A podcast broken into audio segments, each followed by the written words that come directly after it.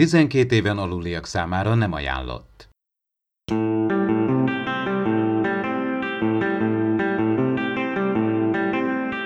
Ez itt az Impulzus Podcast, az űrszekerek Star Trek tematikus epizód kibeszélője. A fedélzeten Csaba, Attila és Dave.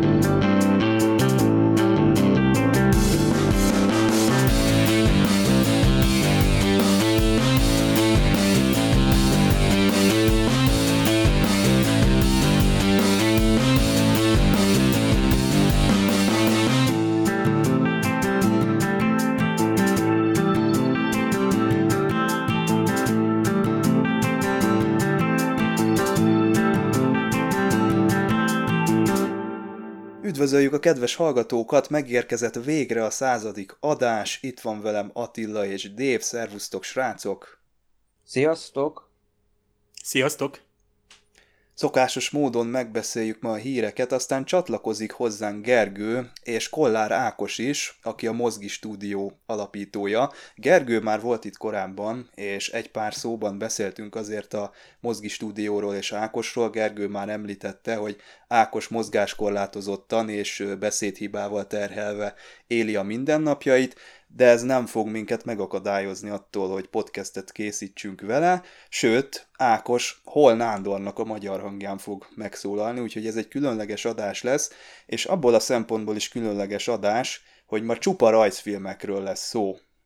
Hiszen megnéztük a shortrekseket, és amikor majd Gergőjék jönnek, akkor pedig a rajzfilm sorozat harmadik és negyedik részéről fogunk beszélni. Na de, nézzük akkor, hogy mi jött itt a héten? F-Frame and Dot, ez volt az egyik epizódnak a címe, ez a medveállatkás.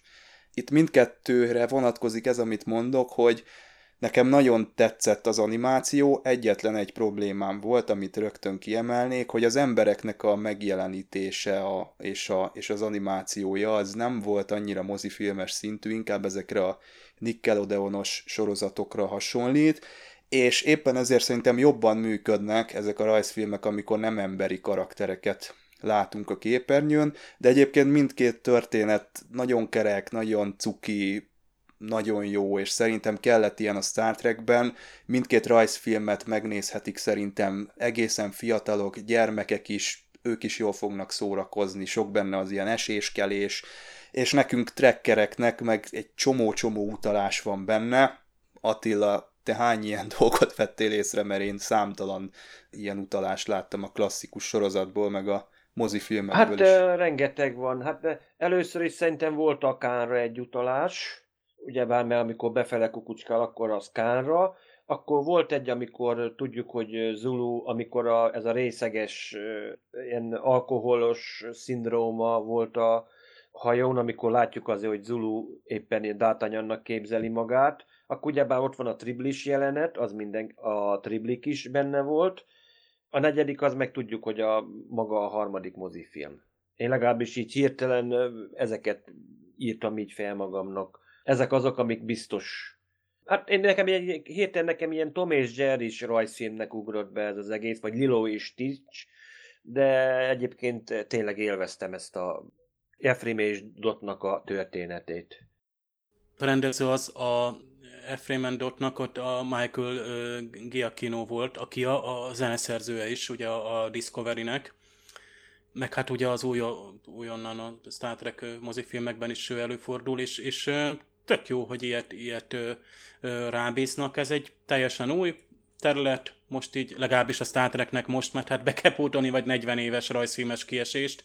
Biztos ezért volt, hogy két ilyen teljesen különböző stílus, tényleg ez a, az a 3D-s, ugye a, a Michael-ös történet, a Girl Who Made the Stars, az meg az ilyen Nickelodeonos, tényleg az tényleg kisebbre való. Ez meg szerintem, ez olyan, mint a mostanság, ugye mennek a, a, a, a Family Guy, Simpsons, Rick and Morty, vagy például volt a, ami nagyon sok trekutalást is tartalmazott a Futurama, és szinte mintha ez is ugyanezt csinálta volna ez az Ephraim Dot, hogy szépen fogta magát, és telerakta a track utalásokkal. Az ember azt hitte, hogy ez csak egy darab lesz, a kános, aztán gyakorlatilag tele volt itt mindenféle epizódokra és mozifilmre utalás, és ez tök jó, mert ez valahogy így, így áthidalta azt, hogy ez, ez most mikor is játszódik, hova tegyük, hol van ez a kánonban. Itt egy picit ezt elfejtettük, lazán vettük a kánon, tehát az egész egy poén volt tényleg ez a Tom és Jerry, tehát itt, itt valami barátság, vagy nem tudom, mi zajlott itt a kis javító robotunk, akinek, hát nem is tudom, hogy van-e neve, tehát ő lenne adott, ami nekem a Wally jutott, a Wally jutott eszembe, a Wally rajzfilm sorozat, hogy ők ketten ilyen időnkívüli lények. Tehát itt zajlanak, az Enterprise-nak megy a sztoria, körkapitány és a legénység azt csinálja, amit akar. Lehet, hogy azért voltak ezek annyira elnagyolva ezek a karakterek, mert most nem a Dr. mccoy -t. Én is jól megnéztem, hogy ez tényleg a McCoy állott, meg tényleg a Kán. Olyan volt, mint egy képregény, tudjátok, hogy néha képregényekben úgy néz ki mondjuk Pikár kapitány, mint egy kisbaba és csak nagyon meg kell nézned, de szerintem ez jellemző, hogy a rajzstílus az, az, az mindig elnagyolt, tehát inkább a story vagy a, a, a, tehát a action az van középpontban. Ma már ilyenek a rajzfilmek. Tehát ezek a realisztikus rajzfilmek azok szinte már a nagy mozis rajzfilmekben sincsenek benne. Amit én még figyeltem itt, hogy ki csinálta ezt a rajzfilmet, mind a kettőt a Pixomondo csinálta, akik nagyon régóta bedolgozik a Star Trekbe is, a Into Darkness-be is ö, részt vettek, de hát rengeteg ö, mozifilmbe csinálnak animációkat, meg ö, VFX-et, tehát a, a Super 8-tól kezdve a 2012-ig, a, a Pókembertől kezdve a, a Fast and Furious sorozatig, tehát Bridge of Spies, ugye nagyon jó Spielberg film, tehát rengeteg ilyen VFX-et, nem csak a látványos 3D-s effekteket csinálják, német alapítású cég egyébként, és a Discovery-ben is végig működtek, és mind a kettőt ők csinálták, tehát két teljesen különböző stílust adtak ki magukból, úgymond, szinte elővételező, hogy na talán lehet, hogy ilyen lesz majd a, a Nickelodeonos, meg az a másik uh, rajzfilm sorozat, ugye a Lower Decks. Talán lehet, hogy pont ezt akarták megmutatni, hogy működik ez, valahogy így fog majd kinézni. Teljesen erre gondoltam, hogy egy próba a nézők számára is, és a készítők számára is, hogy hogyan fogadjuk, hogy tetszik nekünk, mire kell számítani, és én azt hiszem, hogy teljesen jó lett. Nem volt időm arra sajnos, hogy megnézzem a, az internetes reakciókat, de csodálkoznék rajta, hogyha nem tetszene valakinek, vagy hát jó, azon nem csodálkoznék, mert mindig valami valakinek nem tetszik, de hogy szerintem ez így összességében tök jó lett ez a, ez a két rajzfilm. És igen, én is az elején azt hittem, hogy végig a, a Kán epizód közbe fog játszódni a, a történet, úgy, mint mondjuk a DS9, amikor visszamentek a Triblis sztorihoz, de ott már rögtön láttam, hogy nincs ott a, a Botany Bay, meg úgy nem, nem olyan az egész, és igen, ezt nem szabad így nézni, hogy most kánonilag helyes, vagy nem helyes, ez tényleg ilyen lazább, ilyen kötetlenebb stílusú az egész. Ugyanígy szerintem áttérhetünk a The Girl Who Made the Stars-ra, ez a, hát tulajdonképpen Michael Burnham a Discovery második évad elején mesél nekünk egy sztorit erről a kislányról, aki a, a csillagokat az égre tette, és egyfajta ilyen vizualizációját látjuk ennek. Konkrétan a fiatal Michael Burnhamnek mesél egy, egy sztorit az édesapja, és a, a Michael pedig beleképzeli magát, mint hogyha ő lenne az a kislány, és őt látjuk gyakorlatilag ebben a, ebben a sztoriban. Hát ez teljesen egy ilyen legenda szintű dolog, elrugaszkodik ugyan a, a hagyományos Star Trek-től minden lehetséges értelemben, de ez a legjobb szerintem, ami így történhetett ilyen, ilyen rajzfilmes környezetben. Ez a második uh, short track, ez inkább mondjuk szerintem így gyerekeknek uh, volt való. De jó, mondjuk mi felnőttek is megnézzük, hát tényleg egy, egy kislánynak a félelmét kellett itt legyőznie, egy, ebben van egy kis pszichológia is, hiszen látjuk, hogy Ánna igen, mindig a, megjelenik a kígyó, ráadásul ilyen álcázó pajzsa is van, úgy, úgy néz ki, mert mindig úgy megjelenik, és akkor ilyen álcából lép ki, és gyakorlatilag a sztorin tulajdonképpen ez így végig halad, miközben a, úgymond az idős Michael itt mesél, és gyakorlatilag itt a félelmét szinte a kislánynak itt sikerül itt valahol itt legyőznie, hogy nem szabad így félni, hanem szembe kell nézni a félelemmel. Én mondjuk nekem úgy én inkább, inkább érdekesnek találtam, mert ez tényleg jó, el volt rugaszkodva, azzal nincs gond, mert egyébként a Star Treknél az, hogy most bármilyen történetet be tudsz rakni Star Trek közegbe. Csak ez azt mondom, hogy még nagyobb elrugaszkodás volt a megszokott trektől, nem a történet szempontjában, hanem a vizuális megjelenítésből, mint amit, mint mondjuk így a, az Eframi és Dot, hiszen már láttuk annak idején a Tast, azért az egy rajzfilm, az azért nagyjából hely, szinte úgy Az egy rajzolt hasonló. Star Trek eredeti Rajzolt, sorozat. de viszont ez a fajta 3D, mint hogyha most lehet, hogy így megköveznek, de ez olyan, mint hogyha régen tényleg így a Toy Story-ra Nekem is abszolút ilyen Pixar, Tehát, Pixar jutott eszembe. Ilyen, ilyen, igen, ez a Pixar nagyon ez, ez a kicsit, kicsit megzavart, hogy annyira jó, valamilyen szinten tetszett, de viszont amit nem értettem benne például ez a, ez a kis medveállatka bábú például.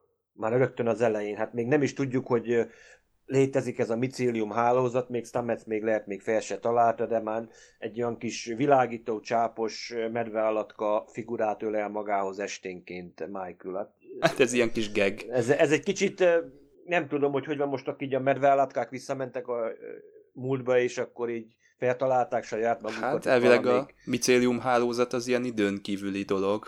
Tudod, mi jutott hát, még eszembe Attila? A Voyager-be volt egy ilyen Naomi Weidman-es rész, ahol talán egyszer volt, hol nem volt, ez volt a címe, ebben most nem vagyok igen, biztos. Ja, igen, amik ott, az is a holofedélzeten, hogy ilyen fa, fák, meg tudom, aha, tudom melyik epizódot mondod, de igen, hasonló, hasonló, csak itt mondjuk, itt tényleg itt a pixel hatás mondjuk erősen megzavarja az embert, hogy most pontosan most miről is van szó, hogy tulajdonképpen elvonja az embert a történetről a, a látvány.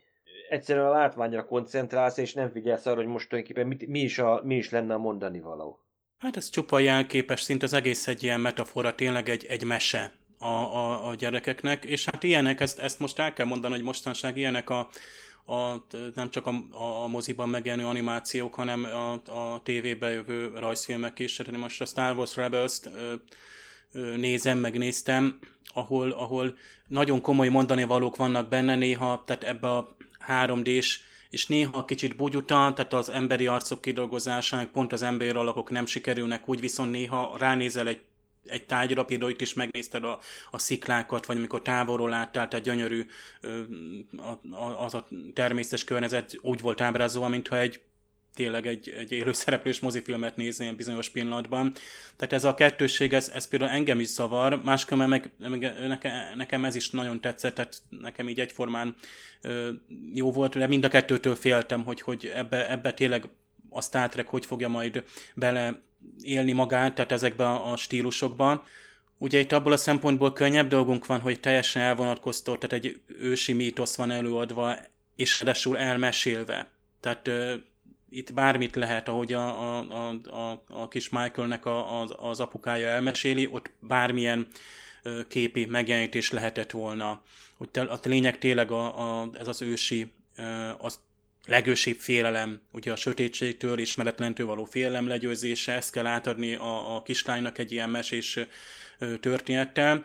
Ugyanakkor egy nagyon érdekes, hogy a, a egy komoly mondani való ott van, hogy a, az emberiség megreked, ugye az ős emberiség, vagy a kultúrának a hajnalán ezer évszázad Afrikában leragadnak ezek a farmerek, mert már nem tudnak ugye földet termeszteni, mert túlságosan, tehát nem mozognak mert ugye félnek a sötéttől, és ugye nem mernek egy napi járástól messzebbre menni hiszen éjszaka nem mernek mozogni, tehát csak is a saját területekon maradnak, és hát kellett valami kimozdulás, és akkor hát jön ez a Alien, na nekem viszont az, az ütötte te itt, a, a, hogy az, az miért kellett Na, az ennyire... mi volt egyébként? Volt Ott már én... ilyen a Star Trekben? Nem tudom, tehát biztos, hogy volt valahol valami hasonló, tehát itt nekem az teljesen kizökkentett. Ott lehetett volna valami jelképes lény, egy fény, nem tudom, csillogó valami, tehát itt egész konkrétan ez valami sok csápos idegen volt, amitől meg, meg is ijedtem.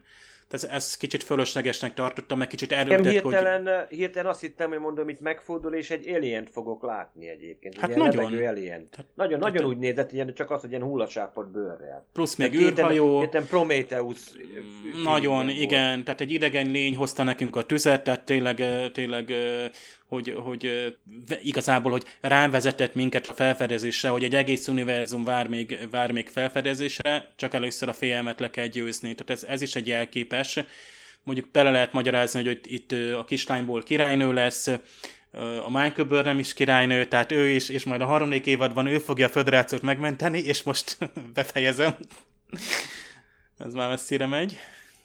E, igen, ez az idegen, ez kicsit kilógott, mert hogyha ilyen legendáról van szó, akkor tényleg valami sokkal stilizáltabb valami is megjelenhetett volna, és ugye mondták, hogy Burnham megpillantotta ezt a lényt, de nem félt, mint hogyha kicsit a nézőnek mondták volna, hogy ne ijedjetek meg ettől az alientől. Ha nagyon rossz indulatú akarnék lenni, akkor azt mondanám, hogy lehet, hogy a stúdiónak volt egy ilyen stock alien kinézetű karaktere, amit valami más projekthez csináltak, csak nem használtak föl, aztán ide azt mondták, hogy na ide pont jó lesz a, a végére, de nyilván nem erről van szó. Egyébként nekem annyira azért nem lógott ki, hogy kardomba döltem volna emiatt. Jó volt szerintem ez a két rajzfilm, kellett ez a, a Star Trekbe egy ilyen. Jó lenne, hogyha, hogyha fiatalodna a, a, a néző, meg a rajongótábor. Egyetlen kifogásom van egyébként magában mondjuk az Efraim Dottal kapcsolatban, hogy ugye tudjuk, hogy lássuk, hogy ugye a medveállatka tulajdonképpen a petéjének keresett valami meleg helyet, úgymond, ahol ki, tudna, ki lehet őket költeni. És az, hogy mivel itt tudjuk, hogy azért legalább azt mondom, hogy olyan 18 évet azért átível ez a maga a rajzfilm, 2260-tól legalább 2280-ig, hogy na most közben volt egy felújítás egyébként a hajót, gyakorlatilag szétszették darabjaira az, az öt éves küldetés után. Gépházat tudjuk, hogy egészen másképp néz ki, és nem vették észre a tojásokat, miközben gyakorlatilag egy új hajtóművet és új reaktort is beleraktak, mert szinte azt mondhatjuk, szinte újjáépítették 80%-ában a hajót, hogy addig nem vették észre, hogy ott hoppá, itt valami idegen anyag van, és csak a... Na ezen én is gondolkodtam, ez, hogy és, am, és nem amikor egyébként meg maga leszerelik a hajót, egész... akkor annak az alapját használják föl az új hajóhoz ezek szerint, mert én azt hittem, hogy tökre egy nulláról építik föl mondjuk az Enterprise A-t az eredeti sorozatban látott Enterprise-hoz képest. Arról volt szó, hogy amennyire tudom, hogy na hát lát, hogy amikor ugye bemegy az űrdökbe a hajó, akkor akkor gyakorlatilag széjjelezhetik, és az Dekker is többször is megmondja, hogy a rendszerek szinte vadon a Tehát szinte azt mondhatom, hogy tulajdonképpen maga a hajóvázon kívül szinte mindent kicserélnek.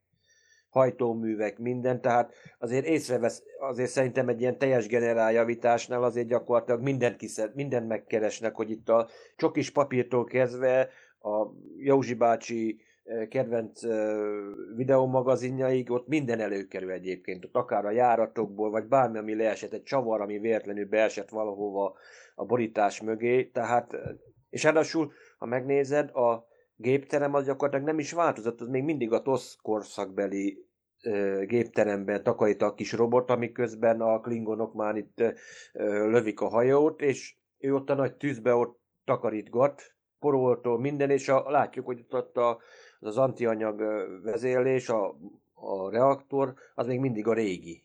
Tehát nem igaz, hogy nem vették volna észre, azért Scotty azért nem hiszem, hogy olyan hanyag lenne, hogy ezt nem veszi észre, hogy hoppá, itt öt tojás van. Scotty, mikor söpölt utoljára ott a antianyag tartályok? Hát na ez az, hogy mikor, mikor a reaktor tetején. De az tök ez jó a, volt, mert ugyanaz a, tehát ugyanaz a, ott ez a vörös rács, ami elválasztja azt a részt, a zene fölhangzik, tehát ezek, jó, ezek ilyen képes gegek. Tehát itt azt kell mondani, hogy itt igen, elkezdték, a, ott volt a sólény, amikor ott felkezdte felsorolni, hogy a flórája és a faunája az univerzumnak micsoda ö, széles, és ott elkezdték a, a sólényel, ugye a pilot epizódból, vagy a második pilot epizódból, és elment egészen ott még a Lincoln is ott lebegett az űrben, ő meg már ott a harmadik évad végén van a, a Savage Curtinben. Itt a Apollo talán. keze is mondjuk még tényleg. Ja, persze, is, tényleg. Az is benne tényleg, van, tehát tényleg. olyan, ha legalább 6-7... A Tolian Web. Igen. Tolian Web van.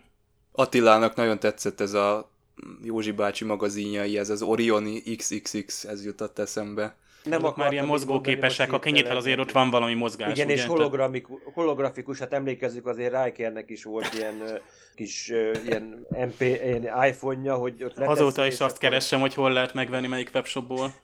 Igen. Na fiúk, sajnos az a helyzet, hogy erre a hétre is jutott halálhír. René Auberjonoától kellett elbúcsúznunk szintén 79 éves volt, én nem tudom mi van itt, srácok, ugye DC Fontana is 80 éves volt, Robert Walker Jr. szintén 79 éves volt, és most René Auberjonois is eltávozott. Igen, és tényleg a pályatársa is teljes megdöbbenéssel. Hát Tudjuk, hogy azért a Deep Space Nine-ban az legnagyobb riválása az mindig Quark volt, Armin Söm, akit Armin Sömermen játszott, és tudni kell egyébként, hogy ők az életben egyébként nagyon jó barátok lettek, és Armin Sömermen kiírta a Twitterre, hogy az utolsó üzenete René Aubergeonának az volt, hogy ne felejtsetek el. Tehát, de egyébként nem is lehet elfelejteni, mert tényleg egy ódó szerepében ő zseniális volt, hiszen neki egy, egy maszkba kellett eljátszani, tehát úgymond arcmimikát nem tudott használni, hogy most lássuk, hogy mit, mit gondol úgymond a Odo a alakváltó felügyelő, és ebben tényleg nagyon zseni volt. És maga Anthony Rapp is megemlékezett, mert ő azt mondja, hogy ő látta annak idén a Deep Space Nine filmeket, de igazán tulajdonképpen az ilyen Las Vegas-i konokon ismerte meg jobban René Aubergeonát, hogy nagyon inspirálóan hatott rá, hogy a fellépése, minden, amit csinál, tehát tulajdonképpen nagyon sokat tanult tőle. Hát mondjuk tudjuk, mondjuk René Aubergeon mondjuk el egy művész családból származott, például anyja az tulajdonképpen leszármazotta volt tulajdonképpen Napóleonnak a családjának, de az apja is mondjuk egy művész híres Svájcból települt át a New Yorkban, azt hiszem, nem, azt hiszem festő, vagy valami hasonló ilyen művészember volt, egy elég híres volt azért a 40-es évekig, 40-es években is, tehát egyébként egy, tényleg egy elképesztő ember volt egyébként az életben is, ahogy egyébként Nana Visitor meg a többiek is így megemlékeznek róla. Tehát érdekes, hogy mondjuk itt tényleg így Walkerhez, aki a Charlie Evans-t alakított, hogy ő is 79 évesen ment el. Nemrég néztem a, a Deep Space Nine-nak a uh, What We Left Behind uh, uh, dokumentumfilmét, hát már szinte egy, egy memento, hát gondoljunk csak uh, uh, Aaron Eisenbergre is, tehát egyszerűen hihetetlen, hát nem tudom, ez a dokumentumfilm is tehát ilyen, ilyen végzetes vagy kísérteties már. Nem is beszél, hogy ott, ott Nognak micsoda a sztoria van, ott föl van vázolva, vagy így, így egy, egy ilyen uh, írószobában ott a dokumentumfilm egy része erről szól, hogy ott, ott a, a Nognak van egy, egy, egy nagyon érdekes sztoria. Például az ő sztoria kapcsán azt hiszem az odót is vissza kell hívni, hogy elkezdjen ott vizsgálódni. Tehát úgymond a virtuális, vagy úgymond ebbe a képzelt nyolcadik évadban még ő is, is bekerült volna. És hát, hogy, hogy milyen széles spektrumú karakterszínész, azt pont Odo karaktere is mutatja, hogy gazdagon fejlődött a, a, az évek során. És tényleg lehet most a Quark viszonyára, akkor a Kira és Odo kapcsolat, ami gyakorlatilag nem volt tervezett. Itt, itt olyan színészek voltak, és ő, ő maga is olyan, olyan színész volt, aki, aki tényleg habitusként viszi, fejleszti a, a szereplőket, meg ahogy, tehát Attila, neked is egy, egy nagyon kedvenc, tehát hobbit szinte, hogy, hogy keresgéljük, valahányszor bekapcsoljuk a tévét, hogy, hogy hol bukkannak még föl Star Trek arcok. És akkor azt mondjuk, hogy hú, itt, itt látjuk például a, a, az Odó van itt, ugye hát a, a, például a 13-as raktár most az jut eszembe, ott, ott volt egy több, többszörű visszatérő szerepe, de hát például a gyilkos sorokból is emlékszem rá, tehát egy epizódra, meg tényleg rengeteget föl lehetne sorolni, ahol persze, hogy mindig odó jut eszünkbe. De pont a, a jó karakterszínészek, például a, a mm, Bruce Greenwood, aki még szintén ilyen nagyon jó karakterszínész, kicsit van is a mimikájukban, vagy még arcban is egy pic, kis közös bennük, tehát ő is, ő is gyakorlatilag kiterjesztette azt, hogy ne csak egyféle típusú szereplőre vagy karakterre hívják be. Tehát így, így ők, ők ugye a Star Trek-en kívül is ö, ö, egy gazdag színészi ö, pályát tudnak ö, és tudtak fölépíteni. Tehát pont amikor itt van a Star Trek újraéled, az, az ember egyszerűen borzasztóan sajnálja, hogy akik még hogy ne itt lehetnének és, és aktívak, hiszen azért szerencsére azért csak vannak 80 fölötti Star Trek színészeink, eredeti színészek is, akik szerencsére még, még aktívak is ráadásul, meg azért úgy egészségesek, és így az ember tehát minden pillanatban ezt sajnálhatja, hogy, hogy, hogy hát fogynak a, a színészek, akik, akik még a vászonra is ott lehetnének bármikor. Sajnos nincs vége a rossz híreknek, Michael Lampertől is el kellett búcsúzni. Ő a Vengeance Factorban volt látható az új nemzedék harmadik évadbeli epizódjában. Sokszor szoktak a review azzal poénkodni, hogy itt úgy néznek ki a szereplők, mint a rockzenészek, és ő tényleg rockzenész volt, ráadásul Marina Sörtisnek a férje. Igen, félje lett pontosabban, mert azért ez 92-ben történt egyébként. Marina mindig ezen poénkodott, hogy a színésznők azért, hogy megkapjanak egy szerepet, hozzámennek a producerhez. Na, ő pedig hozzáment egy rockzenészhez, aki gyakorlatilag egy, csak nem volt egyebe, mint egy lakókocsija. És azért 20, 27 évet együtt eltöltöttek, és tényleg mindig az volt a nagy álmuk, ezt tavaly is egyébként mondta Marina, hogy hogy egyszer Görögországba karácsonyozzanak. De hát egyszerűen ez sose jött össze, mert vagy neki volt valamilyen fellépése, vagy Michaelnek, mert mai napig egyébként aktív zenész volt egyébként, és ki is volt téve egyébként, hogy fellépései lett volna valamelyik zenekarral, amelyikbe játszott volna a Steely Jam, vagy a Kék Konyhazaj, volt egy másik zenekar, abban is egyébként erősen frontember volt, és tényleg nem is volt ráadásul idős, mert 61 éves volt, mert 58-as születésű, és egyszer csak tényleg a, akik a Twitter bejegyzéseket szinte, azt mondhatom, szinte online nézik, egyszer csak kapták az értesítést, hogy igen, hogy Kaliforniában helyi idő szerint éjszaka csendesen elhunyt, tehát nem volt ennek semmi eljöljele, mondhatjuk azt, hogy tényleg nem szenvedett, nem volt semmi látható előjel, hanem csak egyszerűen lehúnyta a szemét, és sajnos eltávozott közülünk, és ez mondjuk egy nagy csapás, mert tényleg akik ilyen nagy ősrajongók, mondjuk Troinak, vagy magának Marinának is a művészetének, hát azok mindenki tulajdonképpen mindenki le volt döbbenve. Az internet ezzel volt tele, akik az internetnek legalábbis az a szegmense, és tényleg szinte René Aubergenoával szinte egy időben, hogy először olvasom szegény René Aubergenoának, hogy halálhírét, utána pedig látom, hogy Marina is kiposztolja, hogy sajnos ő, őt is elvesztettük. Sajnos a, a művészek, színészek, senki nem ér sajnos örökké. Pedig rengeteg, rengeteg sok mindent csinálhatnának még, de ennyi lett kimérve, úgyhogy valamiért így a Next, sajnos is sokan így most idén is azért rengetegen itt tényleg már csak a Nexusból néznek minket.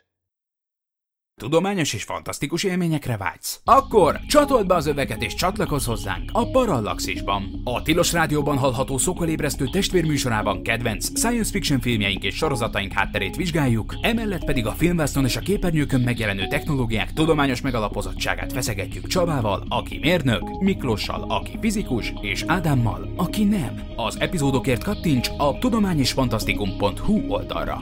Add át magad a tudománynak és a fantasztikumnak. Kattints a podcast.űrszekerek.hu-ra és hallgassd a műsorainkat a nap bármely szakában, bárhonnan, bármilyen eszközön. podcast.űrszekerek.hu Élmény és vélemény, illetve tudomány és fantasztikum egy helyen. Kattints a video.mtv.hu oldalra és válogass az mtv.hu, a Parallaxis és az űrszekerek közösségi flotta saját gyártású videóiból közösségi élmények, érdekességek, interjúk, helyszíni riportok, tudományos ismeretterjesztés, valamint tudósítás a legkülönfélébb rendezvényekről és exkluzív sajtóeseményekről. video.mtv.hu Élmény és vélemény. Figyelem!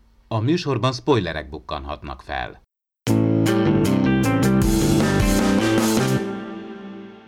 Folytatjuk a századik adásunkat, a mikrofonok mögött továbbra is Attila és Dévén Csaba vagyok, és csatlakozott hozzánk Gergő és Ákos. Szervusztok, srácok! Hello, sziasztok! Sziasztok! Hát a Mozgi stúdióról beszélgessünk egy kicsit, mielőtt még a konkrét epizódokra rátérünk. Ákos, ha jól tudom, akkor neked az volt a célod a stúdió megalapításánál, hogy legyenek valahogy ezek a videójátékok is leszinkronizálva, de melyik volt konkrétan az a, az a pillanat, vagy az a játék, hogy ezzel elkezdj foglalkozni, mi inspirált téged a legjobban? 2005-ben az egyik oldalon láttam, hogy egy fordító megszerette volna csinálni a Doom 3 szinkronját. Akkoriban a Windows Messengeren felvettem vele a kapcsolatot, hogy segítenék neki. Ott még otthoni felvételekből kellett dolgozni az ország bármely részéből. Pár hónapra rá felvette velem a kapcsolatot az akkori Győri Színház hangmérnöke, akinek tetszett a munkám, és megmutatta, hogy ő mivel foglalkozik. Ez volt a Silent Hill 2 szinkronja profi színészekkel, ami nagyon nagy ritkaság egy játéknál. Szerencsém volt elsőként meghallgatni egy monológot Balsai Mónika művésznővel. Szerintem innentől kezdve elindult bennem egy szinkron szeretet.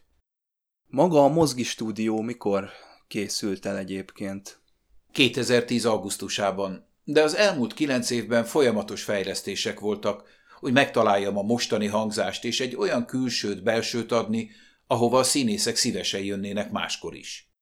Ki volt ez a szinkron hang, aki a legbüszkébb vagy, hogy megfordult nálad a stúdiódban?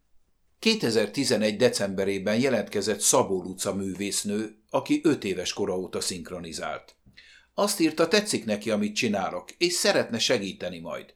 2017. júniusban sikerült elhívni a Star Trek rajzfilm sorozat negyedik részéhez, a főszirén szerepéhez. A honlapodon található bemutatkozásod alapján hatalmas nagy gamer vagy, mostában milyen játékokkal szoktál játszani? Nagyon. Kiskorom óta játszom, és mindig is érdekelt az informatika. Egy játéknál érdekel a történet és a grafika, persze könnyebb megérteni, ha magyarul szól az adott játék. Mostanában különböző játékokat kell tesztelnem, hogyan működik a file rendszerük. A mostaniakban kicsit nehezebb már. Amire igazán kíváncsi lennék, hogy hogy jött az ötlet, hogy pont a TAST, a Star Treknek a rajzszím sorozatát leszinkronizálni, mert azért ez nem olyan, hogy na most csak egy leszinkronizálok egy aprócska filmet, mert azért itt azért, ha belegondolsz, ha az első rész lesz szinkronizálod, akkor, akkor már automatikusan hozza magát a többi is, tehát egy, azt mondom, hogy tényleg egy gigantikus fába vágja bele a fejszéjét az ember, ha ebbe belekezd. A szinkron az úgy jött az ötlet, hogy az Ákossal csináltunk egy egyhangos játékot, a Settlers 2 tizedik évfordulós kiadásának a első és a kiegészítő játékát is együtt csináltuk, és hát ez sokáig tartott, ugye ez egy egyhangos játék volt, és Ákossal hát jó két-három évig vettük azt a két játékot, és közbe érlelődött meg, véletlenül megtaláltam ezt a rajzfilmet, teljesen véletlenül találtam meg, szégyen gyalázat, hiába Star Trek rajongó vagyok, én nem is tudtam, hogy ez a rajzfilm létezik, és amikor megtaláltam, akkor úgy elkezdtük nézegetni, hogy esetleg meg lehetne oldani, nem lehetne megoldani, és az első nagy ugye probléma az volt, hogy ugye hogy, hogy ö, szedjük ki a hangot, vagy hogy találjuk meg a hangot, a háttérhangot, és akkor én megvettem ö, hivatalos ö, csatornán a DVD-jét a, a magának a játéknak, és akkor ennek kezdve el tudtuk kezdeni csinálni, szervezni. Majdnem egy évig szerveztük ezt a első részt, aminek ugye a minőségét az előző podcastben meg is beszéltük, hogy ezt mi szeretnénk is újra csinálni, mert az sok-sok-sok hibától hemzseg, tőlem is, és Ákosnál is volt egy mikrofonváltás, na ez nem hiba volt, csak egy mikrofonváltás volt. Ugye Ákos, jól emlékszem, ha minden igaz, akkor pont az első rész szinkronja alatt volt egy, akkor vettél egy új mikrofont, vagy új erősítőt, valamelyiket a kettő közül. Nem, hibás volt a mikrofon. Igen, igen, ja, igen, igen, igen, emlékszem. Igen, akkor volt a hibás mikrofon, ki kellett hogy cserélni. És ugye itt azért az érződött is a első részen, onnan meg már ment tovább minden a maga útján. Én megnéztem azt a verkfilmet, amiben Csaba és Ádám szinkronizál, hogy a, majd a 14. részét a, a rajzfilmek, és ott, ott, ott került szóba a Szibéria vagy Szibéria kanadjáték, hát ami nekem nagyon nagy kedvenc, tényleg egy, egy gyönyörű játék, egy fantasztikus sztorival, és egy forradalmi én ott, ott rácuppantam a kalandjátékokra utána, tehát sorba ezt a point and click kalandjátékokat, és hát volt ez az Adventure Company nevű cég, ott őnek jöttek ki nagyon hasonlóak, amiknek komoly sztoria van, és rengeteget beszélnek benne. És hát az ember akkoriban még sokkal kevesebb angol tudással, alig győzik kivárni, hogy magyarítás, magyarosítás jelen menj, hogy annak idején mondtuk, az ilyen magyarosítás portálokat állandóan kerestünk, hogy legalább valami szöveges, tehát feliratot, és jó volt, ha feliratot le lehetett cserélni a játékon. Ugye ilyen elég bonyolult némelyik játéknak az ilyen könyvtár szerkezete, hogy például feliratot be lehessen csempészni. Nem olyan, mint egy film, hogy csak úgy nincs az időzítés sokkal nehezebb, stb. No de, én most, tehát itt, itt látom, hogy ti ezt megcsináltatok, a szinkron, tehát a hangok magyarul szólnak, és bele is hallgattam egy előztesbe, mert sajnos én már akkor már nem nagyon játszottam, ti ezt 2017-ben csináltátok meg, ha jól tudom, de gondolom, hogy hosszú projekt volt. És hát nagyon megörültem, és bizony most itt nagyon nagy a kísértés, hogy én megint a Szájbírjára rácuppanjak, és magyar szinkronnal, és belehallgattam, nagyon jó volt a főszereplő nőnek is a, a hangja, és a, a Sesták Szabolcs is van azt hiszem benne, tehát itt van, sőt, talán még itt Otis Szabó Luca is benne szerepel, akit itt már említettetek.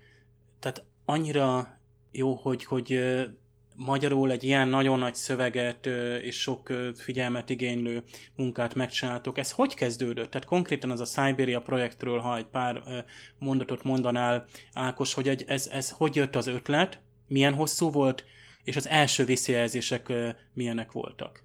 Szabó Dani, a Zulu hangja szervezte és találta ki a Siberia szinkronját, és neki segítettem. A nyersanyaga kb. egy hónap alatt megvolt, aztán három hónap alatt felhangosítottam. Én annyit fűznék akkor hozzá a Ákos után, hogy én, én csak vendégszerepeltem ebben a epizódban, mármint ebben a játékban, egy hangot adtam, ha jól emlékszem, Boris Csáró őrnagy voltam, egy része orosz katona, annak a hangját adtam, és igen, igen, a Ákos említi, ugye a Szabó Dani nevű srác szervezte le az egész Szibériának a, a hangját, ő is hívta össze oda az embereket, Ákos meg ugye az egészet meg, megkomponálta neki. Milyen technikával dolgoztok, és milyen folyamatok vannak? Tehát, tehát itt láttam, hogy tényleg professzionális mikrofon van, keverő pult, de engem például az érdekel, hogy milyen, milyen a, a például milyen szoftveres háttér van, mi, mi, mik azok a folyamatok, amik egy konkrétan lezajlanak egy, egy, egy, egy projekt előtt. Tehát hogy, vagy hogy, hogy működik gyakorlatban a, a felvétel. Ugye pont nem voltam ott, tehát ez érdekelne így címszavakban elmondani, hogy mik a lépések, mondjuk, hogy felvétel, keverés, vagy nem tudom, vágás, stb. Tehát ezek a alapfolyamatok. Felvesszük a nyerset, és utána szerkeztünk. Igen, pontosan így történik, hogy amikor az alapból felvesszük a, a nyers anyagot, ugye ez egy teljesen nyers hang, ezt még utána szoktuk tisztítani, Ákos pontosabban tisztítja, hangosítja, illetve ugye amikor már a játékoknál ugye egy kicsit változó a dolog, mert sokszor ugye a játék engedi a hosszú szöveget, de sokszor kötött a játék, ilyen esetben ugye hozzá van igazítva. Ezt az Ákos is, ahogy én is a rajzfilmnél, az Ákos is hozzáigazítja ahhoz a időkó időhöz, amit ugye igényel a játék, vagy illetve ugye a szöveg, ugye szinkronnál ugye maga szöveg hossz, meg ugye azt, azt, az, a, az a szöveg mennyiség, ugye, ami hozzá föl van véve, ezt ugye szoktuk lassítani, gyorsítani. Ezután, ha ez megvan, amikor készen van, akkor tesszük rá ugye a sávra, illetve ugye a játékok esetében egyszerűbb a történet, mert ugye maga a hangfáj kerül bele egy vagy csak simán bemásolásra a játék mellé, mint például a Settlersnél, ugye amit csináltunk, az így volt, hogy ott csak hangfájlok voltak, és be kellett másolni, ott csak a névre kellett figyelni, ugye hogy hívják, ne pedig rá, rákerül a, a háttérsávra, a magára, a, a rajzfilmnek a háttérsávájára rákerül a háttérhangokra maga a szöveg, és akkor a leges legvégén még én szoktam egy finom hangolást csinálni, mert ugye amikor ugye szerkesztjük, ugye azért a srácoknak teljesen különböző a hang színük. Tehát valaki hangosabban beszél, valaki halkabban beszél, ugye az Imre egy picit halkabban beszél, a Tamás ugye a, a Dr. McCoy, ő neki nagyon karakán hangja van, és akkor kiszoktam egyenlíteni szépen a hangokat a legvégén, és akkor így készül el a hangsávja a játékoknak, a szinkronnak, illetve a játékoknak is hasonlóképpen Ákos tisztítja a szöveget, vagy a hangfájlokat. Most ugye vettetek egy új mikrofont, van-e még olyan, hát ilyen közeljövőben említhető mérföldkő, ami most így nagyon előttetek van, akár technikailag, akár új készülőben lévő szinkron projektekről is leránthatjátok itt a leplet, hogyha szabad. Már egy éve csináljuk a Stanley Pereből szinkronját, ami hamarosan elkészül. Részemről játék nem nincs így terítéken. Volt egy-két csillagok háborúja játék, amivel szerettem volna foglalkozni, de aztán a, ugye maga a Star Trek szinkron teljesen elvitte a, a időmet ez irányba.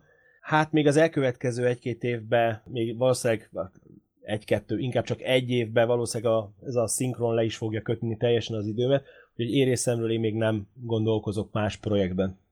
Srácok, nagyon köszönöm, hogy beszélgettünk itt a mozgiról, most pedig akkor térjünk rá a rajzfilmekre, amit újra néztünk. A rajzfilm sorozatnak a harmadik része Egy bolygónk hiányzik. Ugye ezt a, ezt a magyar címet egyébként ti adtátok már, vagy a, a fordításban is ez így szerepelt, és, és átvettétek. Illetve már most itt megkérdezném, hogy mennyit szoktatok a fordításon így csiszolgatni, vagy változtatgatni. A címek azok egy az egybe azok, amit a srácok és lányok csinálnak, tehát a címhez nem nyúlunk hozzá, nem is változtattam meg semmilyen címet. Öm, azt hiszem talán egyetlen egy olyan já, egyetlen egy olyan részfontos, nem tudom pontosan melyik, amelyiknek lehet, hogy nem volt címe a, a szövegbe, de ebben nem akarok butaságot mondani, de minden a címhez ragaszkodunk, tehát ezek azok a címek, amiket a fordító lányok és rácok csinálnak. A szöveget ugye azt át kell néznünk, mert ugye maga a felirat az nagyobb szabadságot enged, mint egy szinkron, ezért ugye hozzá kell igazítanunk a, a, a beszédhez, a szöveghez, és ugye sokszor hozzá kell nyúlnom, de minden esetben szigorúan ragaszkodok ahhoz, a, ahhoz az elfhez, hogy amit a srácok történetet lefordítottak, az, az, az marad, az szent, ahhoz nem nyúlok hozzá, és ezekben tényleg csak ahhoz, hogy, hogy a mondatot rá tudjam húzni a karakternek a, arra angol szövegére, annyit módosítok rajta, és nem többet. Három és fél óra, Jim. Ez kevés. Ha lenne elég hajom, akkor se tudnám időben evakuálni a bolygót. Pár embert meg tudsz menteni, Bob. Az nem lesz most elég. De muszáj tenni valamit. Hogy fogsz közülük választani? Nincs választás, Jim. A gyerekek először.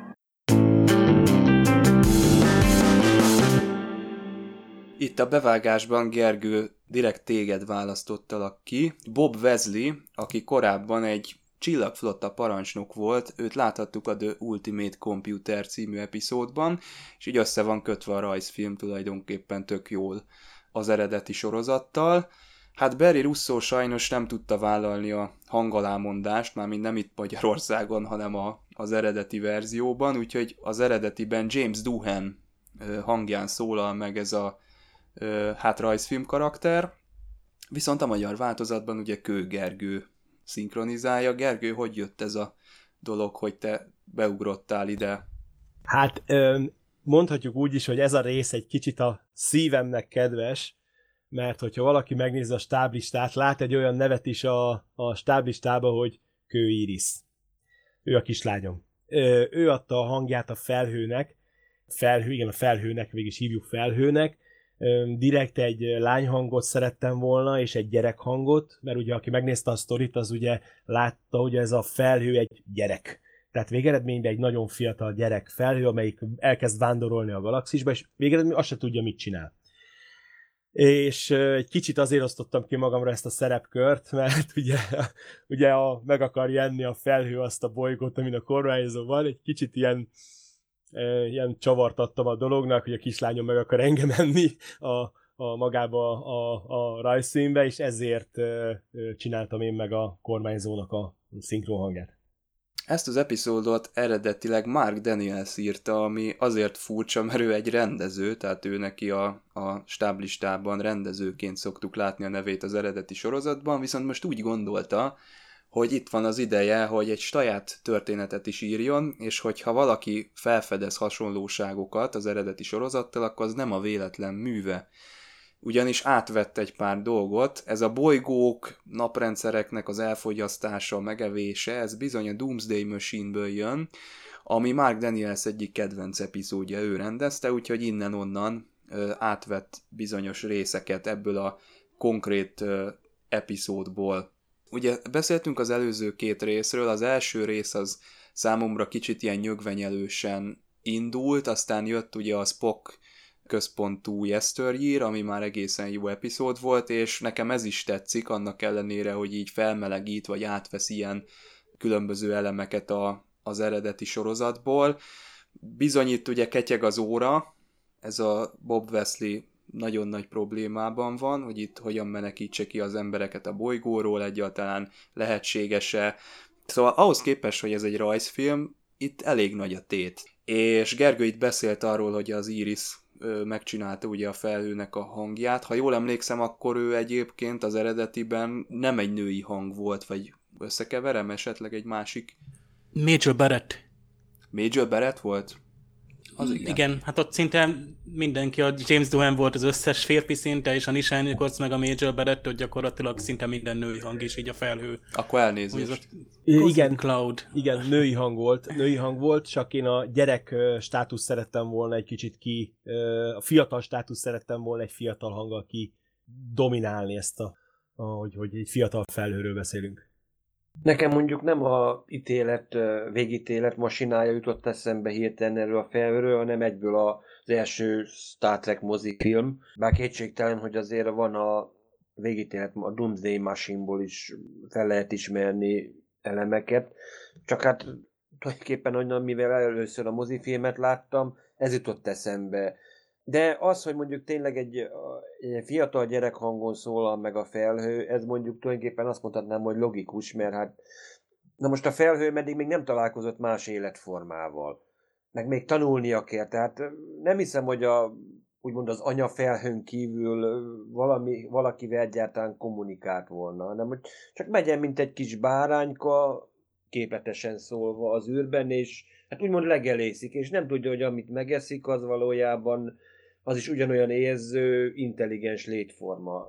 Tehát az ilyen, tényleg ez szó szerint ez az epizód az elefánt a porcelánboltba effektus. Attila Spockot földi bikáról beszél, hogy az univerzum legelőjén, és ezt a szükséget el is kell fogadnunk. Tehát tisztelnünk kell olyan értelemben, hogy ez is egy élő organizmus. Itt fölmerül tényleg az, hogy ö, vajon megsemmisíthetjük-e.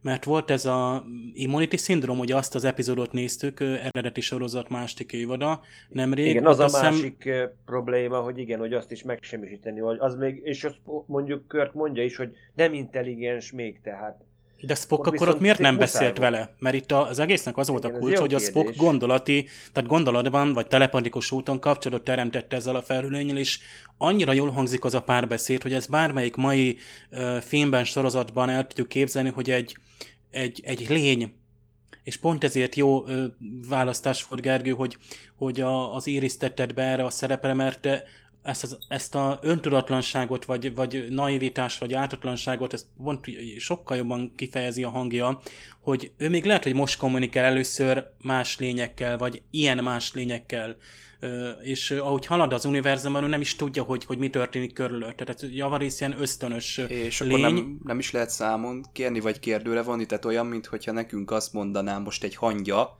hogy ne közlekedjünk ma az utcán, mert hogy eltaposunk egy csomó hangyát. Kicsit erre hasonlít a dolog, és ezért zavarba ejtő, és ez a gyermek hang így ténylegesen rá is erősít erre a, a szinkronos verzióban.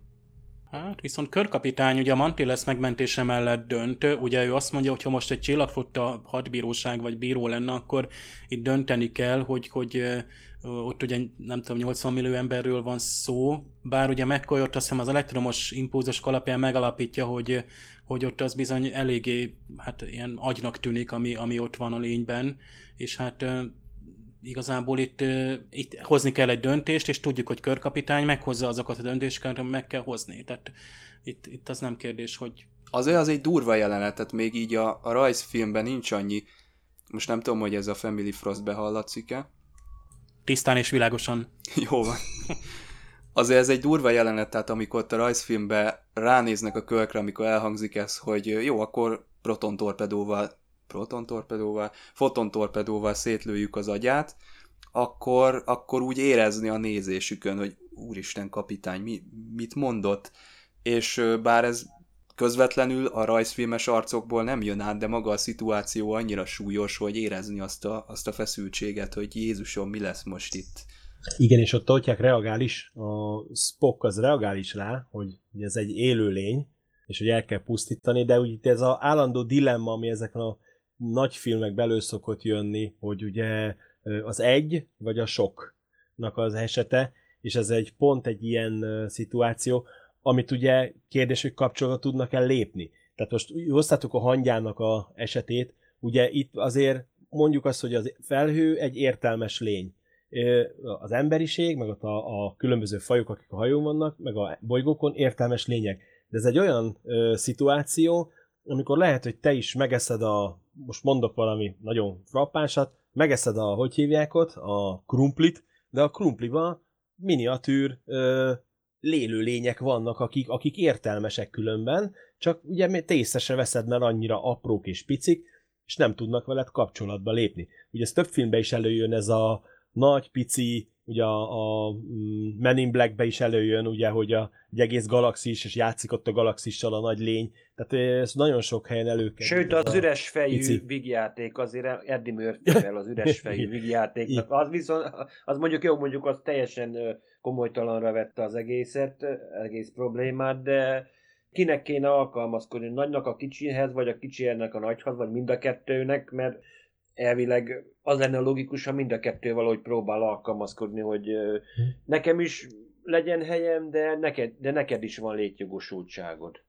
Igen, és szerintem a Star Treknek ugye pont ez a lényege, és, és szerintem az egyik lényegét fogja meg ugye a Star Treknek pont ez a rész, ugye, az, hogy megoldást keresünk. Én azért szeretem nagyon a Star Trek-et, mert nem az van, hogy először lőj, utána kérdez, ugye, mint a klingonok csinálják, hanem ugye, mint a csillag, említett csillagösvénybe, hogy először lőnek, utána meg hát mi történik velük, hanem, hanem tényleg kommunikálni, megtalálni a megoldást, felvenni vele a kapcsolatot, megértetni vele, és ugye ez, ez, ez, ez egy, én azt mondom, egy tipikus Star Trek-es epizód, ahol, ahol nem durogtatunk, puffogtatunk, de végső esetre igenis azt fogja mondani a kör, hogyha kell, akkor én bizony foton, a torpedókat belelövöm abba a dologba, és megmentem az embereket, mert nekem az az egy fontos. Viszont emellett meg is próbálják ugye akadályozni ezt a, a dolgot, hogy megegye, és kapcsolatba lépnek vele. Tehát nekem, nekem ez egy tipikus Star Trek epizód, ha erről az oldalról nézzük. Tehát akkor maga a méretarány, a scale, az egy idő után eltünteti az erkölcsi kérdést, azt mondjuk, hogy bizonyos kisi élőlényekkel, ha akarunk, se tudunk foglalkozni, mert egyszerűen annyira mások és annyira nem tudjuk máshogyan élni az életünket, hogy sajnos elfogyasztjuk őket, eltapossuk őket, ki tudja, hogy még mit csinálunk velük, ez egyébként egy elég jó gondolat. Eszembe jutott még egy ilyen francia rajzfilm sorozat van, a Volt egyszer egy ember, volt egyszer egy emberites, most nem biztos, hogy ez a címe, de kicsit ez ugrott be, amikor láttam a felhőnek a belsét, hogy jönnek azok az antianyag enzimek, meg bélbolyhok, de igen, az, az volt Amikor egy ilyen... Igen, igen, igen, volt egy, az emberi test, igen, franciák csinálták, tényleg. A, egyébként láthatunk új területeket a hajón, mintha bemennének ott a gépházban a, hogy hívják ezt, warpcore, ahol elhelyezkedik, és valahova oda viszik be a, a begyűjtött bélbolyhokat, Nekem megint a vérbeli hajsza jutott eszembe, tehát valahányszor ilyen, ilyen filmet látunk, és hát ez csak csak egy rajzfilm sorozati epizódban lehetett megcsinálni. Tehát ezt még akkor lehet, hogy mozifilmes, nagyon drága eszközökkel, ilyen matte meg modellekkel meg lehetett volna, hogy egy óriási lény vagyunk, és itt van az, hogy egy 25 perces epizód, ez gyakorlatilag szinte egy mozifilmnyi, de legalább egy Star Trek epizódnyi tartalmat hoz. Akcióban ott van minden, a erkölcsi mondani való, a dráma, egyszerűen nekem annyira jó, és hát tényleg azért köszönjük tényleg ezt a magyar szinkront, mert annyira közel hozzá, tehát a, dinamikusak a hangok. Például nekem az, az Uhura, én őt, őt nagyon megszerettem a, a Katinak a hangját, sokkal lelkesebb, meg dinamikusabb, mint az eredeti magyar hang. A TOS szorolatban a TV3-as magyar hangja nekem olyan rezignált, Haramura Katali, fáradt. Igen, Haramura Kati hangja. Igen, és Kati pont ebben a Behind the Scenes-ben, ami, ami egyébként a, a mi weboldalainkon is elérhető, meg Facebook oldalunkon, mint videó, egy ilyen kis 10 perces összefoglaló, hogy Csabáik hogy feleltek meg ezen a felvételen, meg jó kis bekukkantás, hogy hogy működtök ti ott a mozgi stúdióban. Szóval ott, ott beszél a Kati arról, hogy, hogy ő, ő, ő, igenis, hogy ki szeretné fejezni magát jobban, mint aki itt, itt mondjuk az uhórának, hogy ő ilyen katonás az uhóra de itt, itt főleg a következő részben Uhurának igenis sokkal nagyobb szerepe van, mint egyáltalán az összes TOS epizódban az Uhura igenis uramozik. És csodálkozom, hogy a Nishan Nikos nem fáradt ebbe bele. Jó, színesbőrű színésznő, eleve, meg hogy mint nő, meg színesbőrű, és ott van a hídon, ez akkoriban nagy volt minden, de, de most már többet várunk. Ugye most már nem ez a nagy dolog, most már pont az, hogy dinamikusabbat várunk el bármelyik karaktertől, és ezt a Katalin fölújítja, úgymond ő, ő renoválja ezt kicsit a, az eredeti sorozatnak ezt a kicsit lassúbb, meg kicsit unalmasabb figuráját, tehát nem volt olyan színes karakter az Uhura, meg az Arex, és itt lép fel, és én próbáltam következtetni, hogy ő Doránszki dénes, de csak következtetek. Turánszki. Hogy, Turánszki dénesnek Ja, elnézést kérek, igen, igen. Igen, Turánszki dénesnek hívják a fiatalembert. Ő ugye az és a... nagyon jó el van találva a, a hangszín, meg a stílus, az annyira bírom, tehát az, eleve az Arexnek a figurája, az egy ö, szintén egy nagy dolog, hogy itt a Igen, én, én, nagyon, én nagyon ragaszkodok ahhoz különben, hogy a, a srácok, akik eljönnek hozzám szinkronizálni, ne torzítsák a hangjukat, mert egy normál beszédnél egy no- nagyon kiérződik, ha valaki szándékosan torzítja hangját, ha nem profi színészekről beszélünk. Tehát itt most nem olyan nagy profi színészek, mert ők úgy el tudják torzítani, hogy természetesnek tűnik, de sokszor sajnos visszajön. Ezért mindig azt szoktam kérni mindenkit, hogy ne torzítsa. Az Alex hadnagy, na ő egy kivétel, alapban is egy ilyen nyávogós hangon beszél, és a Dénes ezt annyira ügyesen eltalálta az első felvétel során, végig ő szinkronizálja az Alex hadnagyot az összes epizódba, és annyira jól eltalálta, és nekem is annyira tetszett, hogy ez a kivétel, ami erősíti a szabályt, illetve ugye most a, a 14. epizódban, amiről beszéltünk ugye a felvételnél, majd ott is lesz ugye a, a, egy ilyen eltorzított hang, de ami nagyon, nagyon jó kijön. Úgyhogy néha azért kell, és ugye itt azért el lehet térni, mert itt egy idegen lényről beszélünk, tehát nem egy emberről beszélünk, hanem egy idegen karakterről, aki, aki, aki ez nagyon-nagyon jól eltalálta a, a hangot a Dénes. Nagyon ügyes volt. Na, Dave, hogyha már így beharangoztad a következő epizódot, akkor térjünk is rá. The Lorelai Signal, azaz a szirének éneke. Üdvözöllek! Én Téla vagyok. A komplexum női vezetője. Uhura hadnagy az Enterprise csillaghajóról. Hol találjuk körkapitányt? Térjenek vissza a hajójukra. Nem kívánatosak itt. Amíg nem találjuk meg körkapitányt, nem megyünk el. Igen, itt az Uhura eléggé középpontba kerül. Gene Roddenberry ezt nagyon-nagyon régóta tervezi, hogy parancsnoki pozícióban lássuk Uhurát, de a 60-as években ezt egész egyszerűen hát nem lehetett megcsinálni, itt viszont most minden adott volt ehhez, és ennek Nichelle Nichols is nagyon örült. Nem tudom, a Kati mennyire örült, hogy gondolom itt azért több szöveget tartalmazott az ő szövegkönyve. Hát igen, többet, sokkal-sokkal többet, és ugye itt a Katinak ugye már nem csak a igen uram, nem uram, felvétel, vagy uh, itt bejelentkezett uram, itt, itt parancsnokolnia kellett. Ha megnézitek a részt, itt a Kati nagyon-nagyon ügyesen visszaadta azt a kemény, határozott uh, csillagflotta tisztnőt, aki, aki igen, ott van, igen, oda kerül, külső okok miatt, és ő átvesz egy hajót, és ő irányítja, és ő parancsnokol is nagyon-nagyon-nagyon, itt, itt, itt a Kati tényleg, amit ugye hiányolt is, a, pont ennél a résznél, itt, itt, itt játszhatott a, a hangjával.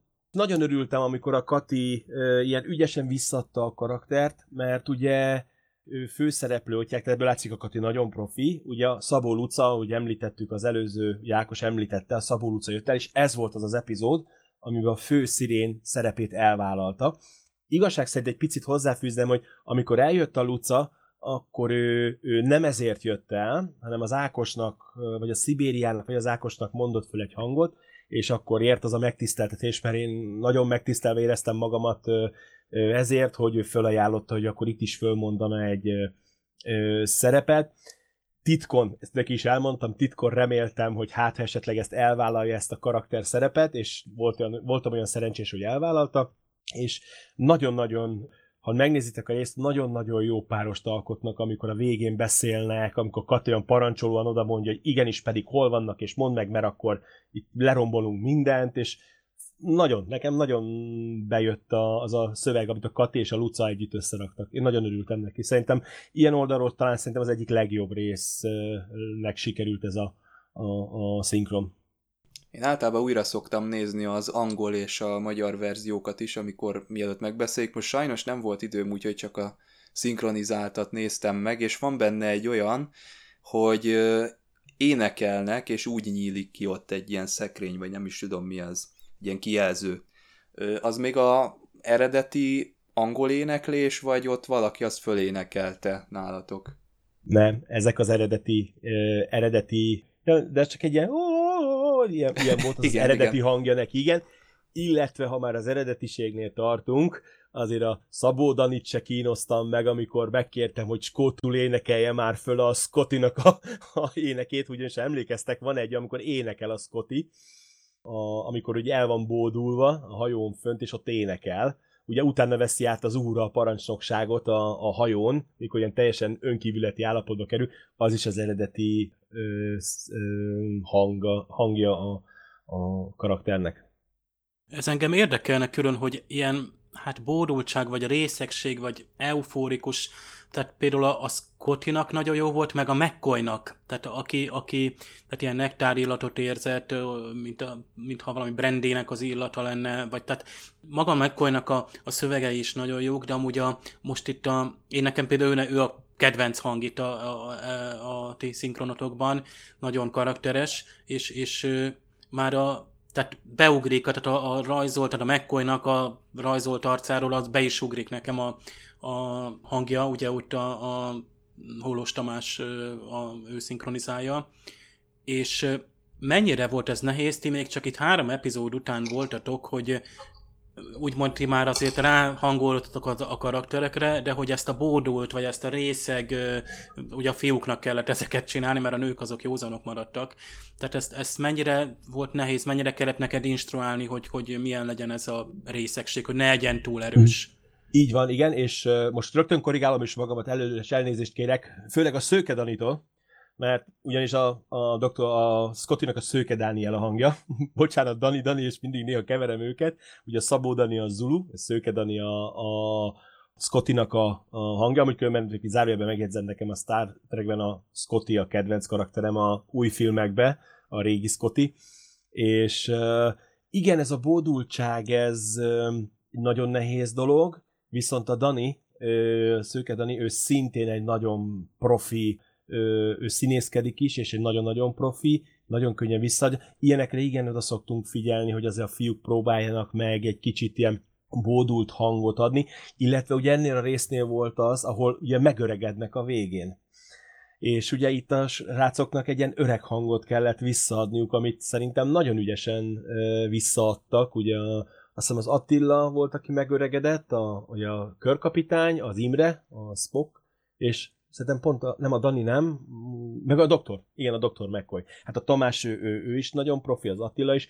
Ugye nagyon nagy szerencsém van, hogy ilyen srácok elvállalták nekem a, a szinkronizálást, mert tényleg mindegyikük nagyon ügyes, és, és, és nagyon jó visszaadja ezeket, és ezekre így is szoktam figyelni. Itt van egy érdekesség különben, hogyha megnézitek az eredeti szinkronját, amikor már öregek, és már fölkerülnek a Enterprise-ra a végén, hogy csináltak az eredetibe egy nagyon nagy bakit, ugye amikor öreg hangon kezd beszélni a Spock, ugye a Leonard Nimoy, elkezd öreg hangon beszélni, hogy és akkor visszakérdez valamit tőle, azt hiszem a csepülnővér, vagy a uhura, és utána teljesen normális hangon elkezd beszélni. Ezt majd nézzétek meg az eredetibe, és mint hogyha nem is öregedett volna, hogy Nekem az egy kicsit olyan furcsa volt, hogy, hogy azért, azért ilyen profik, színészek, meg minden, csak hogy ilyen bakit benne. Vége volt a műszaknak. Négykor hazamentek, másnap. Na, mi a következő sor? és akkor fölmondta. Igen, úgyhogy, de ezekre igyekszek tényleg nagyon odafigyelni, illetve ugye itt még az a, abban a részben az volt még a nagy csavar, ugye itt van egy olyan, az a harangos jelenet, ugye ott viszont vízt effekteztük a hangjukat amikor ben vannak, de melyik, hogy öregen kellett beszélniük, ugye amikor beragadnak abba, belemásznak abba a nagy urnába, ugye, amiben aztán végén megtelik a vízzel, hanem, hanem ott, még, ott még effekteznünk is kellett ugye a vízhang miatt. Itt az érdekesség, hogy a Lucát hibás mikrofonnal vettük, de nem vette észre senki. Így, igen, az így van. Tényleg hibás volt akkor a mikrofon, amikor fölvettük ezt, és tényleg senki nem vette észre. Őt előbb vettük föl, mint a többieket, és utána lett a, megjavítva a mikrofon. De hát, ugye Szabó Luca, ő egy vérprofi. Na, tehát annyira vérprofi volt, hogy, hogy, hogy tényleg öröm hallgatni a szinkronját különben, ha valaki megnézi ezt a részt. Mindig is nagyon szerettem. Hermione szerepében is nagyon szerettem, itt is szerintem bődületesen jót alkotott. Én végig azon gondolkodtam, hogy ilyen napjainkban ez az epizód, ez mennyire megállna a helyét ebben a gender viharban, meg ebben a női új hullámban, hogy megint ugye erős női karaktereket akarunk, női szereplőket, minden, és végig ez jutott eszembe, hogy basszus, hát ez, ezt akár ma is csinálhatták volna. És mindkét oldalon tele van erős női karakterekkel, hiszen Uhura egy csak nőkből álló biztonsági csapatot állít össze, és hát tényleg nagyon impozáns látványa, hogy, hogy megjelennek, tehát tényleg mindenki ott egyenruhában a transporterben, és átveszi a parancsnokságot a hajón. Tehát ő a legmagasabb rangú női tiszt. Hát eleve ugye ezt, ezt Spock is már gyakorlatilag nem tud mit tenni, hiszen ő is ez, alá, ez alá ugye a szirének igézete alá ö, került, tehát befolyásolva van, tehát eleve ő adja át a parancsnokságot. Egy picit azért ugye érezzük, hogy a helyzet szülte ezt, hogy a nők veszik át a parancsnokságot, tehát hogy nincs más megoldás, mert a férfiakra van hatása ugye a, a itteni ö, nőknek, és ugye az ő erejüket ö, veszik el. De azért jó látni itt, hogy ennyi nő van, meg a másik oldalon is, hát ugye a szirének részéről is, és én így, így próbáltam ugye hallás alapján, hogy ti ezt hogy oldottátok meg, Gergő, hogy ugye összesen hány, tehát Szabó Luca, ő mint vendég szereplő, aki a fő vendégkarakter volt, hány lányt, illetve nőt kellett, tehát itt neked castingolni, hogy, hogy gyakorlatilag ezt az epizódot, ahol ennyi hölgy van, meg tudjátok oldani a felvételt. Érdekes módon nem volt benne sok hang. Ha jól emlékszem, akkor ugye volt a Kati, a csepülnővér, ő neki is egy állandó hangja van a, a Koi Kati, csepülnővérnek is, azt mondja, egy tiszt, szerep, tiszt még, aki még egy, egy mondatos igenis mond, megmondom őszintén, ő, őt nem, lehet, hogy nem tudom ki, kinek volt a hangja, illetve a másik oldalon, ugye a szirének oldalán a Luca mellett a Sandra volt azt hiszem a másik hangja a, a másik szirénnek, de érdekes módon nem voltak sokan. Nem voltak sokan, azt hiszem két vagy három hang volt pluszban. A spórolást azt tudjuk, hogy a, tehát ennek a rajzfilmnek a költségvetését próbálták úgy megoldani, hogy azt hiszem eredetleg még a fő színészeket sem hívták volna mind vissza, aztán talán pont Leonard Nimoy nyomására, tehát csak bekerült valamennyi karakter, bár tudjuk, hogy nincsen, tehát például itt, itt Chekhov nincsen egyáltalán, nem szerepel, meg hát ugye, hogy a fő karakterek, tehát főleg, hogy James Doohan és Nichelle Nichols, Major Barrett, tehát mindig több embernek adja a hangját. Tehát ott is gyakorlatilag az eredeti sorozatban, vagy a rajzfilm készítésekor történt spórolás, az rátok is ilyen hatással van, hogy nem kell olyan sok megszóló karaktert vagy vendég színészt hívni. Volt benne több női hang is, a tömegjelenetnél. Igen, Ákosnak igaza van, ő, neki sokkal jobb a memóriája, mint az enyém, ezt, ezt mindig is tudtuk. Igen, tényleg igaza van Ákosnak, volt egy tömegjelenet benne, ezt több kisebb hanggal vettük föl. Ez amikor megérkeznek a férfiak a templomba, és ott van egy olyan, hogy végigmegy ugye a karakter, és akkor hú, há, hú, és ugye ezt ilyen hát tömegjelentnek hívják, de ugye külön föl a hölgyeket, és akkor úgy lett összevágva a szövege. Igazán az Ákosnak. Tényleg volt benne több hang. Több női hang. Itt a feltörekvő női energiák az részben Margaret Armennek is köszönhető a női írónak. Ő egyébként már volt az eredeti sorozatban, méghozzá a The Gamesters of Triskelion és a Paradise Syndrome, valamint a The Cloud Minders epizódok kötődnek a nevéhez. A rajzfilm sorozatban ennek a történet megírására pedig DC Fontana kérte őt fel egyenesen. Egy apróság rögtön az elején, amit nem is magyaráztak meg, hogy ugye arról van szó, hogy 27, valahány tized évenként tűnnek el hajók abban a szektorba hogy Romulán is tűnt el, Klingon is, hogy ez nem volt, hogy miért pont 27 év? Hát azért ennyi 27 évig nem tart ki egyetlen egy férfi se, akit így becsalogatnak úgymond a hölgyek. Ez engem így megzavart egyébként, hogy őszintén magába ebbe a történetbe, mert egyébként azt mondom, a sztori az tényleg, azt mondom le a kalappal, mert tényleg egy jó felépített, csak ezt nem értettem benne a legelején. Egy pi- picit, hogy hívják, javítanék, mert különben benne van. Amikor a végén magyarázza el a főszirén a Uhurán, Uhura nagynak, és ott van egy ilyen monológia a Lucának, és ott magyarázza el neki, hogy ugye náluk kialakul egy ilyen mirigy, ami ugye elsorvasztotta a férfiakat, és ahhoz, hogy ők újra fiatalok legyenek, ezért 27,7 évente nekik oda férfinak kell jönni, hogy kiszívja az energiájukat ez a mirigy. Ott, ott magyarázza el az egész történetet, hogy miért, miért is alakult így a dolog, hogy ugye, ugye ez a bolygónak a, a sajátossága, hogy oda ment egy, ők ugye oda költöztek, férfiak, nők, de a férfiak elsorvadtak, a nőknek meg kialakult egy ilyen mirigy, ami, ami fiatalon tartotta őket, és ugye ők, ő nekik kell, hogy a férfi energiát elszívják, és ehhez kell 27 évente egy hajó.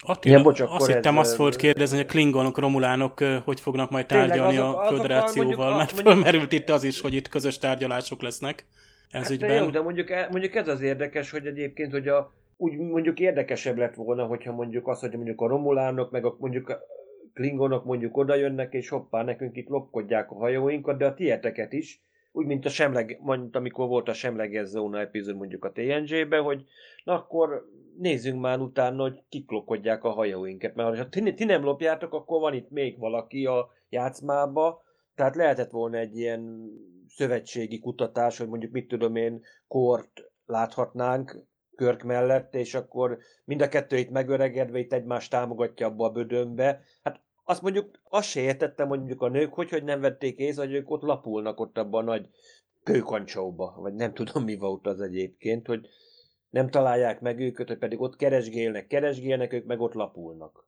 Jó, mondjuk poén, meg hát na most, ha egyből elkapják őket, akkor mi értelme van az egésznek, mert akkor kanyec filma.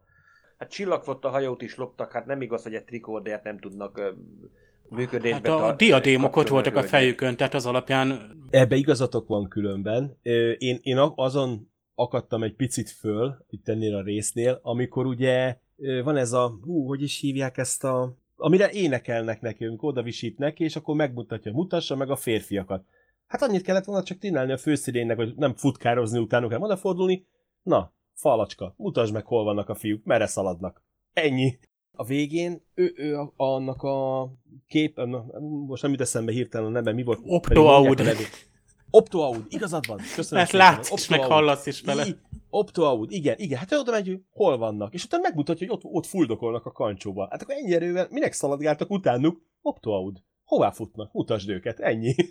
Neki ja, a... És uguráig szétlövik azt a kancsót, az is elég veszélyes volt, tehát ott, ott több hektoliter igen, igen, igen, igen.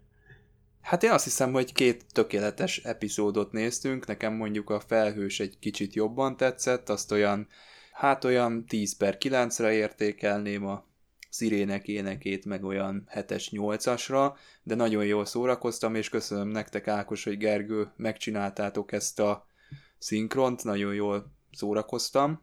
Nagyon szívesen. És hát köszönjük azt is, hogy itt voltatok velünk, és velünk együtt ünnepeltétek az Impulzus Podcast századik adását. Nektek is köszönjük szépen, kedves hallgatók! Jönnek az ünnepi adásaink, évfordulós filmekről beszélünk, 40 éves a Csillagösvény, és 10 éves az első Kelvin film, és egy meglepetés, 20 éves a Galaxy Quest, erről is szó lesz az ünnepi időszak alatt, úgyhogy mindenképpen hallgassatok minket. Annyit elárulok, hogy nem csak hallgatni, hanem nézni is lehet majd minket az egyik adásnál. Hát, köszönjük szépen még egyszer Ákos és Gergő, neked is, nektek is köszönöm Attila és Dév. Sziasztok! Köszönöm a beszélgetést. Nagyon szépen köszönjük a meghívást. Sziasztok! Sziasztok! Sziasztok!